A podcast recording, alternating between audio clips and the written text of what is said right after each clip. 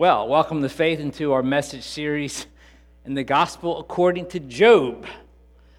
Why in the world would we do a sermon on the book of Job, you might ask? That's such a depressing book from what you might remember. It's all about trouble and suffering. It's like the worst things that could happen to a person. Why do we want to focus on that? Well, besides that it's in the Bible. Uh, Job has probably uh, been considered one of the oldest books of the scriptures. Uh, poet, famous poet Alfred Tennyson said this is the greatest poem of ancient and modern literature. And renowned philosopher, historian, mathematician Thomas Carlyle said, I call this book, apart from all theories about it, one of the grandest things ever penned. There is nothing written in the Bible or out of it of equal literary merit. And Martin Luther uh, said about Job that it's his favorite part of the Bible. Job is the most magnificent and sublime book, more magnificent and more sublime than any other book. Uh, it's been said that what you have in this book is, incomparable, is an incomparable blessing to your soul. Well, so maybe you struggle with worship. Uh, Job teaches us about worship.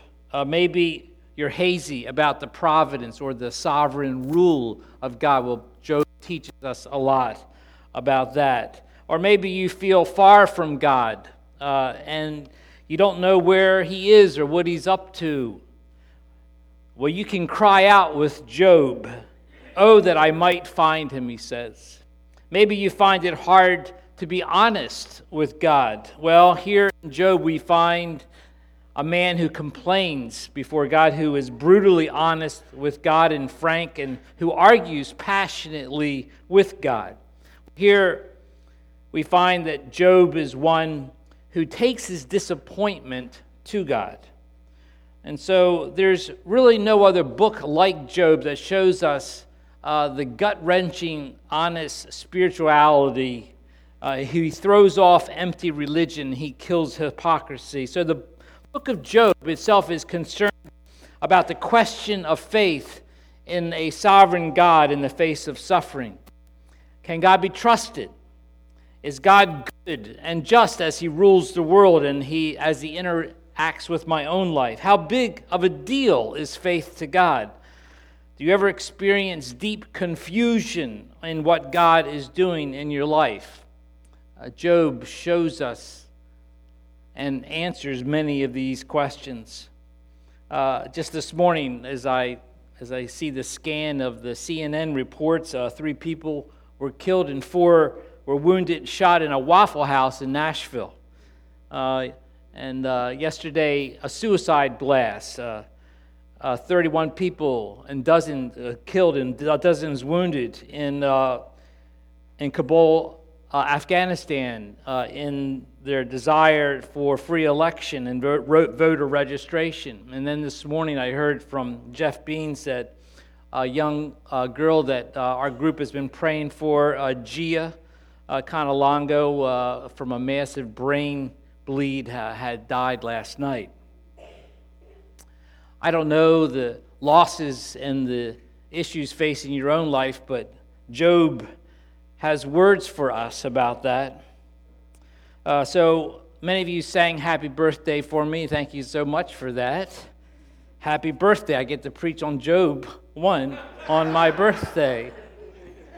You know, and it reminds me of uh, a Young Life song that we used to sing in high school. The high schoolers would sing, they had a different version of the happy birthday song. It goes, Happy birthday, happy birthday, grief, misery, and despair, people dying everywhere. Happy birthday. Uh, happy birthday. So that's what we sang in high school. And uh, it might not sound very happy, it wasn't very happy, but it was kind of like a little twist on the happy birthday song. And but as I think about that, I think the big question is, is where is your happiness? In the midst of life's losses. You know, Job actually came to the point where he, he curses the day of his birth. But that was a moment, the experience of utter darkness in the sense of utter abandonment. But that was not the end of Job's story, and it was not the end of his life. And Job shows us how to hold on to God or how God is holding on to us in the midst of life's greatest losses. Let's look at Job 1. There was a man in the land of Uz whose name was Job. And that man was blameless and upright, one who feared God and turned away from evil.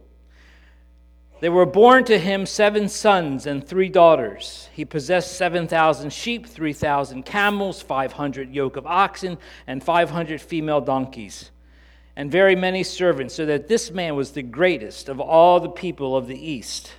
His sons used to go and hold a feast in the house of each one on his day, and they would send and invite their three sisters to eat and drink with them. And when the days of the feast had run their course, Job would send and consecrate them, and, they, and he would rise early in the morning and offer burnt offerings according to the number of them all. For Job said, It may be that my children have sinned and cursed God in their hearts. Thus Job did continually. Now there was a day when the sons of God came to present themselves before the Lord, and Satan also came among them. The Lord said to Satan, From where have you come? Satan answered, The Lord, and the Lord, the Lord said, From going to and fro on the earth, from wa- walking up and down on it. And the Lord said to Satan, Have you considered my servant Job? That there is none like him on the earth, a blameless and upright man who fears God and turns away from evil? Then Satan answered the Lord and said, Does Job fear God for no reason?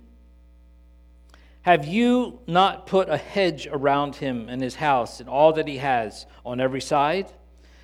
You have blessed the work of his hands, and his possessions have increased in the land. But stretch out your hand and touch all that he has, and he will curse you to your face. And the Lord said to Satan, Behold, all that he has is in your hand. Only against him do not stretch out your hand. So Satan went out from the presence of the Lord. Now there was a day when the sons when his sons and daughters were eating and drinking wine in their oldest brother's house, and there came a messenger to Job and said, The oxen were plowing and the donkeys feeding beside them and the Sabeans fell upon them, and he took them and struck down the servants with the edge of the sword, and I alone have escaped to tell you. While he was yet speaking, there came another and said, The fire of God fell from heaven and burned up the sheep and the servants and consumed them, and I alone have escaped to tell you. While he was yet speaking, there came another, and the, the Chaldeans formed three groups and made a raid on the camels and took them and struck down the servants with the edge of the sword and I alone have escaped to tell you.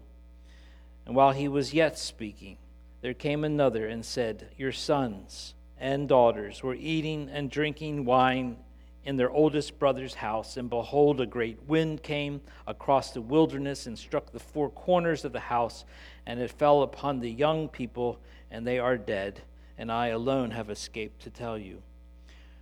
Then Job arose, tore his robe, and shaved his head and fell on the ground and worshiped. And he said, Naked I came from my mother's womb, and naked shall I return. The Lord gave, and the Lord has taken away. Blessed be the name of the Lord. In all this, Job did not sin or charge God with wrong. This is the word of the Lord. So, what is the focus of the book of Job? Many would say that the main purpose of the book of Job is to answer the question of why do the righteous suffer if God is loving and all powerful? Or why do bad things happen to good people? Some people even uh, refer the book to, of Job to people who are suffering because it will give them answers for what they are going through, they think. Read Job, it will help you feel better, they say. But if you were to read the book of Job, these 42 chapters, and I would encourage you to do that or to listen to the 42 chapters. I would uh, encourage that. You will find that nowhere in the book of Job was any reason given for why he suffered.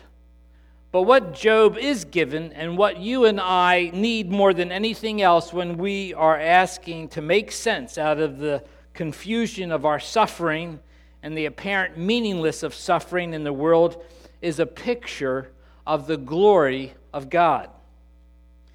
I thought that the sovereignty of God and suffering was the key focus of Job. And while the book of Job has a lot to say about the sovereignty of God and suffering, it has more to say about the glory of God and our call to faith.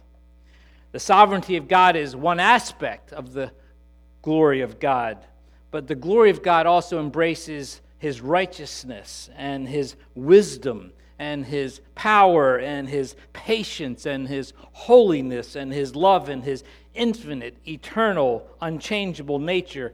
The glory of God is the heaviness, the massiveness of the nature of God. Glory means weighty, it is the experience of being overwhelmed with God. And when the Bible characters are confronted with the glory of God, we find them falling on their faces, prostrate, which is what happened to Job when he was confronted personally with the glory of God. Uh, John Sanderson was a professor of mine at Covenant Seminary. Uh, he was from Baltimore, and he says all famous people come from Baltimore. And uh, he said, Try to imagine that you are a very sick person and an ambulance comes and picks you up. But instead, of taking you to the hospital, you are taken to the zoo. You're put on a stretcher and you're taken through the zoo uh, to go on a sightseeing trip. You're taken to look at the giraffes, uh, the hippopotami, uh, the elephants, gorillas. Uh, no a lion, wild donkeys, bears, an ostrich, crocodile.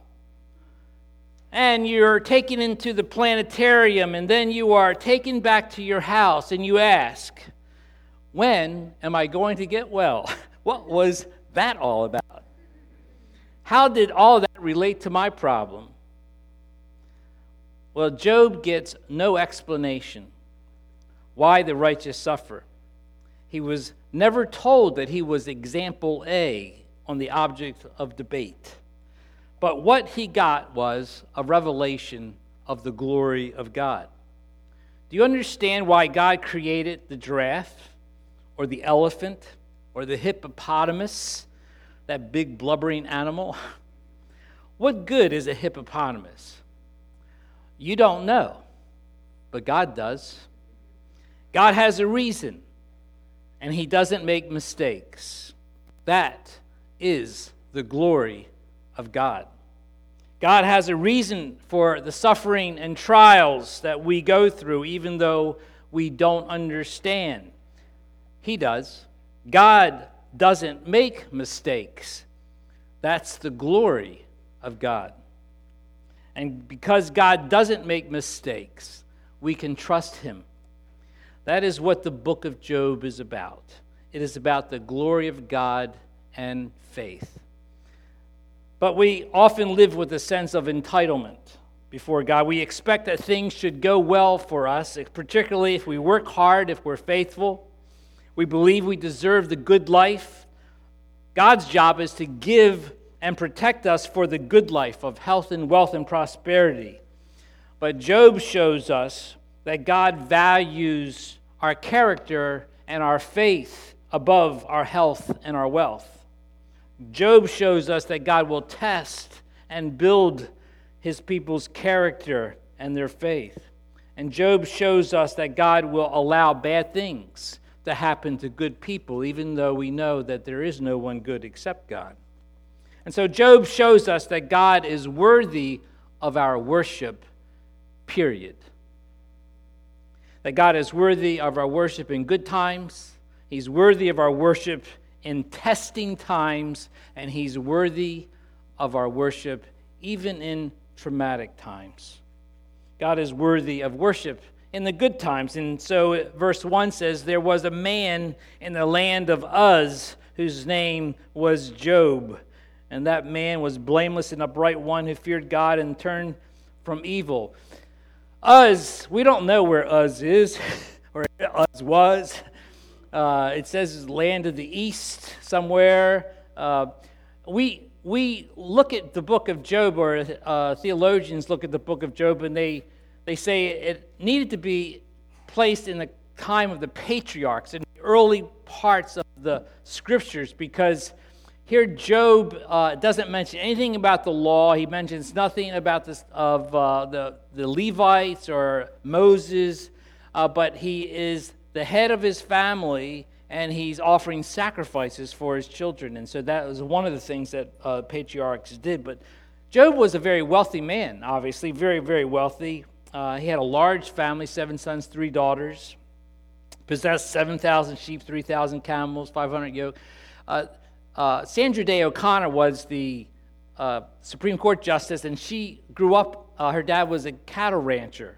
And I remember hearing an interview with her, and she says, You would never ask a cattle rancher how many cattle they had. it's like saying, Well, how much money do you have in your bank account? Obviously, this is the breadth of Job's wealth. He had tremendous tremendous wealth. He was of uh, Bill Gates, uh, Warren Buffett, and uh, Jeff Bezos of Amazon. Uh, Job had the good life. He experienced the good life grace and wealth and health, and he had this large family. You know, wealth is not a bad thing. Actually, wealth is a very good thing if it's used wisely. And what we find with Job is that he saw himself as a steward of God's grace and riches. Uh, and he was a man, as we find later, uh, was very conscientious of those who had nothing or the poor. Uh, we find that he was a man who was very, very generous. And you know, uh, that is a, a wonderful thing uh, when you have people of means being generous in God's kingdom. But not only was Job a rich man, uh, but he was also a spiritually devoted family man. And so it gives this illustration of, of his devotion, his spiritual state, how he uh, cared for his children, how he was concerned for his children. These are adult children. Uh, so he is still very concerned with the spiritual character of his children and also for where their hearts are. Uh, it says this occasion where the, the, the, the, the sons would have these special days of celebration and I'm imagining maybe it was their birthday, I don't know, and they invited the sisters to come. And so this was a very close knit family. These siblings loved each other and they loved being around each other. And these were parties that went on for more than a day. And, uh, you know, I, what's interesting about that story is that the parents aren't apparently at these parties. And uh, just not too long ago, we had, you know, all my children, I have five kids, and we had them all come over for a nice dinner. And we were having a wonderful time. And then all of a sudden, literally within five minutes, they all left and departed the house. And um, Marie and I are sitting here alone. I said, wow, you know, that's like everybody left all at once. What's that about? Well, I can tell you what that's about. They went out partying someplace as, a, as, as kids, and they, they enjoy being with each other. And it's a wonderful thing to know that your, your, your kids are enjoying their relationship. And so, what we find, however, is that Job was concerned about their spiritual state. Uh, is it possible that they cursed God in their hearts? Like, not even with their lips, but just like that they, in their hearts, he was concerned. And so, he would go and offer sacrifices. What this presents is just a man of great spiritual character and devotion to his children and his family. And so Job, it says, was one who feared God and turned away or shunned evil. So we see this man who's living the good life, but he was a very good and devoted man to the Lord. But then we see in verse 6 Now there was a day when the sons of God came to present themselves before the Lord and Satan also came among them. And what we find here, the sons of, of God are considered angels, uh, angels that have come to present themselves before God for their assignments. And so we know that, that the angels would come around the throne, and God, it says, uh, are not all angels ministering spirits sent to those who inherit eternal life. And so we find angels coming for their assignments uh, before God. But it says also that Satan came among them. And we find that there's this interchange between the Lord and Satan. From where have you come? And Satan says, from going to and fro the earth. Uh, and we can imagine, uh, we find that uh, in Peter 5, it says that Satan is a roaring lion seeking someone to devour. And so we, we know that Satan has a certain amount of liberty of engagement, seeking to devour, seeking to expose. He's often observing uh, the sons of God, the children of God, because he knows that they will do great damage against his kingdom. And so he's seeking ways to trip them up if he has the power to do so. And so we find the Lord saying to Satan, Have you considered my servant Job? There is none like him. And, uh, you know, it's, it's almost like God is beaming as a proud father over his son. Uh, it was interesting. Uh, Steve Sharkey, uh, uh, elder at Faith, uh, was on his way to Charlotte to visit his other son, Jack, and, and he was telling me on the phone, he says, Hey, listen, I'm going to send you a clip from a video clip from my son Chris, who's, who, who produced his own bass uh, song that he's playing in this concert in this high school. He says, Look at this. So I did, and it was wonderful. But as I listened to Steve, I could see he's just beaming as a proud dad over the accomplishments of his son. Well, I feel, you can feel this in the way God is speaking about Job. He is very happy, he is very proud of Job. Well, Satan says, uh, he answers the Lord. Does Job fear God for no reason? And this is really, really the axis, this is the centerpiece of this whole story and the, and the big question Does Job fear God for no reason? And that's the question. Because the argument that Satan is uh, is submitting is that, well, God, of course he worships you. Of course he fears you. Look how good you are to him. You flower him and all these gifts, all these wealth, all these riches and the protection. You've put a hedge around him, God. Of course he's going to love you. You, he you, basically, you basically paid for his worship.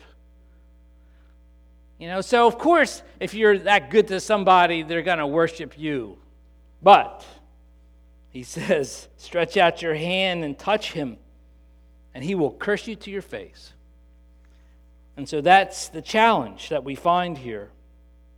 Does Job fear God for nothing? You know, many times uh, people come into Christianity with a false notion that, well, if I give my life to Christ, that you know my life will get better. Uh, you know, He's going to take care of me and and uh, bless me in so many different ways. And and, uh, you know, one, one uh, young person gave their life to Christ at some conference, and, and uh, you know, he, he said, okay, I got eternal life now. Uh, and then later he says, but I think this was a rotten deal because now I'm hearing that, you know, about suffering, and I'm hearing that I might have to serve God in some foreign land. And I says, you know, I feel like I've been duped and tricked well, that person really didn't have a good understanding of the nature of salvation uh, because God doesn't just save us uh, just to give us eternal life here. Uh, he, he saved us because He loves us, but He's also going to sanctify us, and that's not going to be an easy trip. So, does Job fear God for nothing? Now, that is the challenge. Um, that is the challenge that is offered to God. And God chose Job, a preeminently righteous man, for testing. So, being good does not guarantee the experience of the good life. In fact, we find here that God will test such goodness. Uh, as I mentioned last week, that in Proverbs 17, the crucible for silver, the furnace for gold, but the Lord tests the hearts. Isaiah 48, 10 says, See, I have refined you, I have tested you in the furnace of affliction. Last week, we saw how God took an entire nation for 40 years in the wilderness to test their hearts. We find here a personal illustration of God testing a man's heart.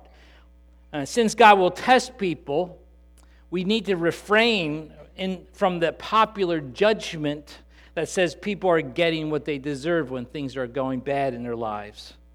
Uh, that, you've, they, that people have got what's coming to them. Uh, te- Job teaches that you cannot put people in such a box. But it, we need to see here that it is God who is sovereign uh, over such testing in our lives. Uh, it is God who permits this testing. God is the one holding the keys. It, is, it was Satan who was allowed to be in the presence of God. The Lord was the one who engaged Satan, it was the Lord who limited Satan's actions.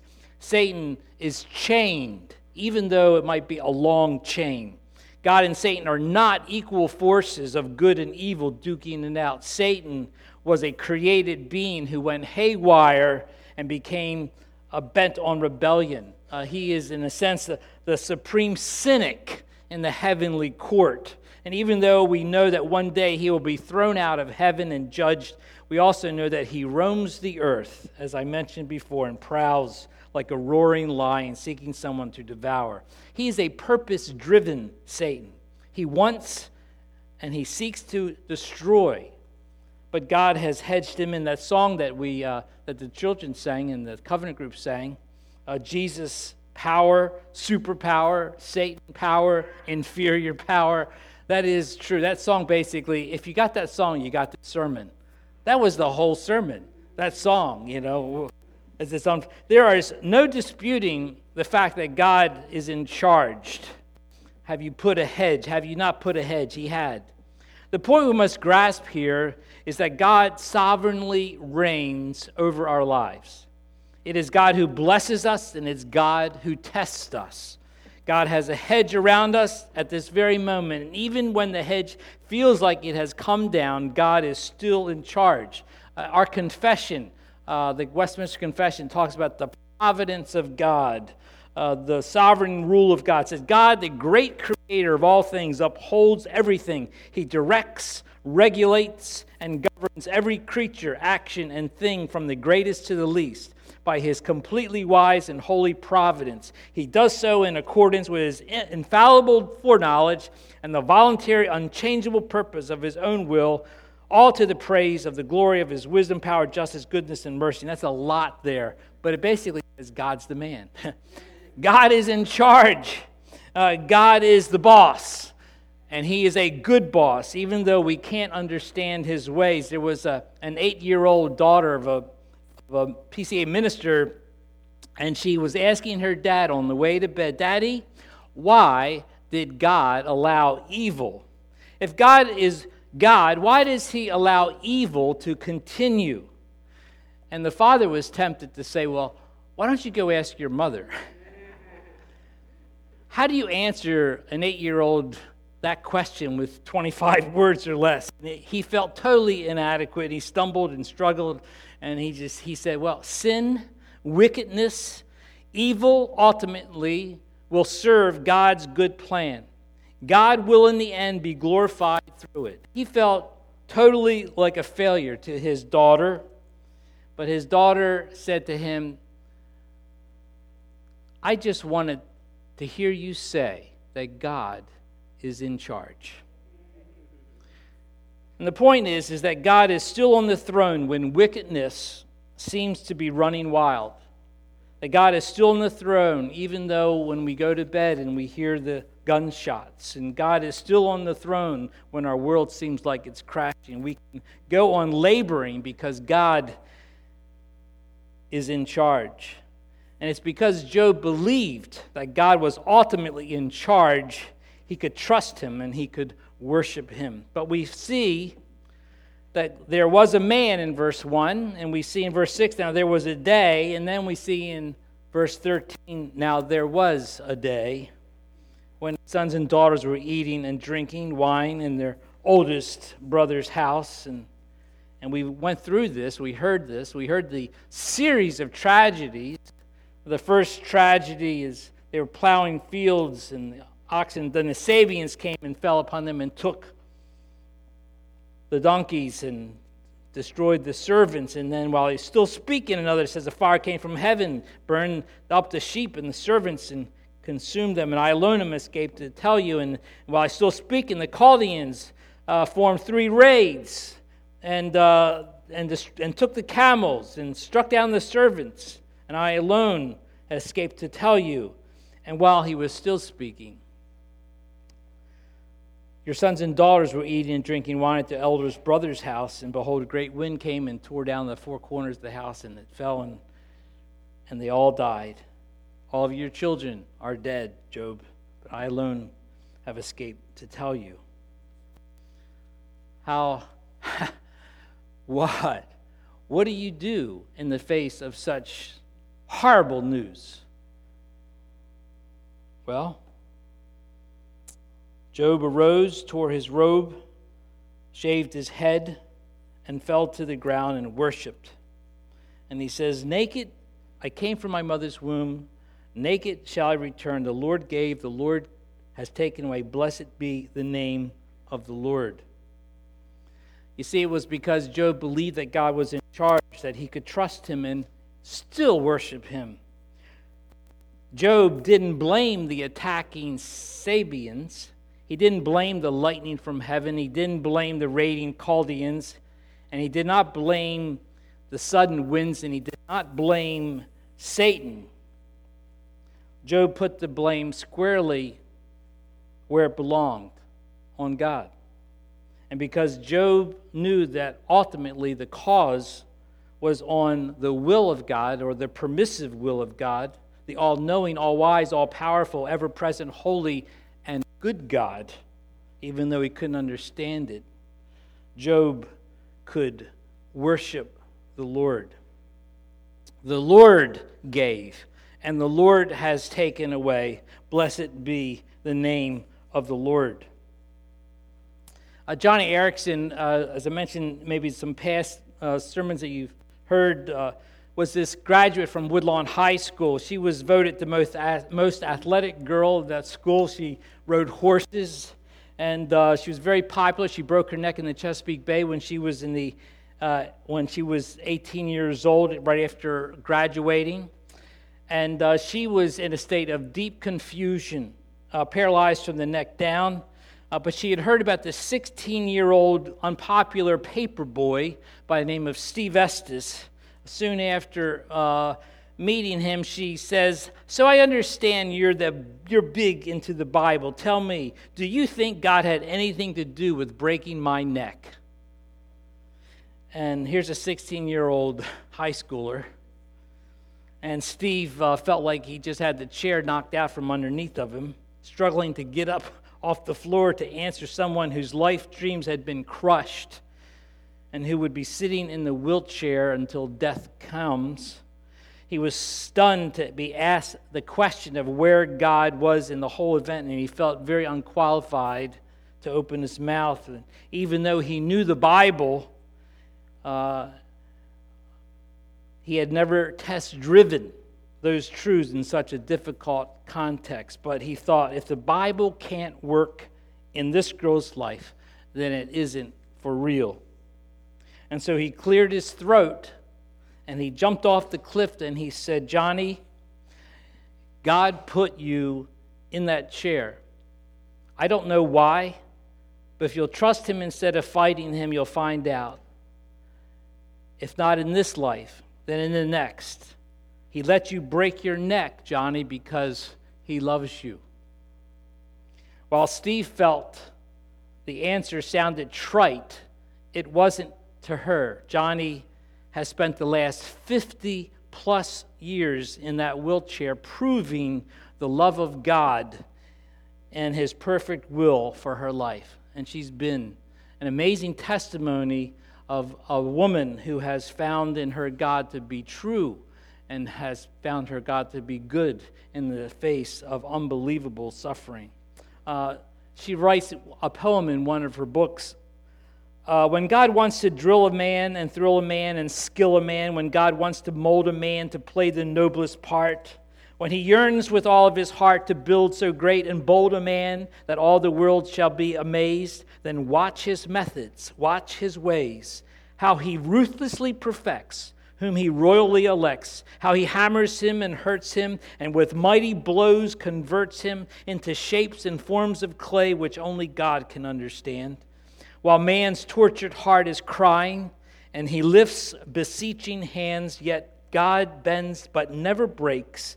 When man's good he undertakes, how he uses whom he chooses, and with mighty power infuses him with every act induces him to try his splendor out, God knows what he's about.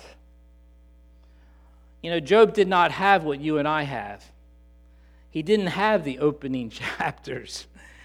He didn't have the backstory of that dialogue of what was happening in that exchange between God and Satan. Job didn't have the scriptures of the Old and New Testament that, that pulls back the curtain to allow us a peek in to know more of the mind and the workings of God. Job didn't have so much, but this is what Job had. He had faith. Job had faith, a faith that God took great delight in. He believed that God was good, that God was in charge, and that God had a perfect plan, even though he couldn't imagine what it was. And because Job could worship God. You see, Satan could take away Job's flocks and business. Job could, Satan could take away Job's servants and his workforce. Satan could take even his family and children away. But Satan could not take away Job's worship. And Satan can't understand that. It absolutely makes no sense that people would worship God for nothing, that people would worship God for just who He is, just His character. But you see, that is the glory of God. That God is worthy of worship for just who He is and not for what He does for us. And because Job knew that, God was still the infinite, eternal, unchangeable, all faithful, all wise, all holy, just, good God he could still worship God. We find in Job, in Job 19, Job knew something about the nature of God. And he says, I know that my Redeemer lives. He, I know that my Redeemer lives, and in the end I will see him. I will stand, and upon the earth I will see him. And though my flesh is destroyed, yet I will see him. In my body I will see him.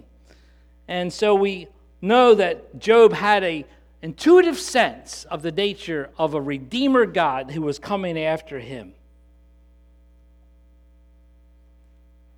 How is your faith today? you may feel your faith is pretty weak. You don't need a great faith. You have a great Savior. A mustard seed of faith, just a little teeny, just a yearning towards this God is the faith that He will use to transform you a faith that he tests but he refines to be pure gold, a faith that it will amount to eternal glory as we read from 1 Peter chapter 1. The Lord is my portion in the land. The Lord is good forevermore. And so we find that Job encourages us to hold on to this God who holds on to us. He encourages us to worship God for nothing because he is worthy. As we close, uh, Horatio Spafford, we sang this song today uh, about uh, this businessman from Chicago who lost not only uh, his business in the Chicago fire. He, his uh, his four year old uh, son had scarlet fever, and desiring for his wife and his four daughters to get away to England to get some rest and renewal, uh, he sent them ahead because he had some business uh, back in Chicago. Well, on the way, that ship intersected with another ship and it sunk in 12 minutes. And several days later, the survivors uh, landed in Wales, and Mrs. Anna Spafford, his wife, cabled her husband with two sobering words saved alone. All four daughters died in that moment. And so, as, as, as Horatio Spafford uh, got on the next ship to go to, to Wales, uh, we find that when he gets to the place where the vessel went down, he pens that, that song, It Is Well with My Soul. I don't know what you have gone through, what brokenness you might be in, or what brokenness you might experience in the future. But I want you to know that you have a God who is sovereign, who, who rules, who is infinite in his goodness, uh, who has a plan of eternal glory. He will transform whatever losses that you are experiencing into an eternal weight of glory that transcends all of them. Let us practice that faith. Let us stand together as we sing It Is Well.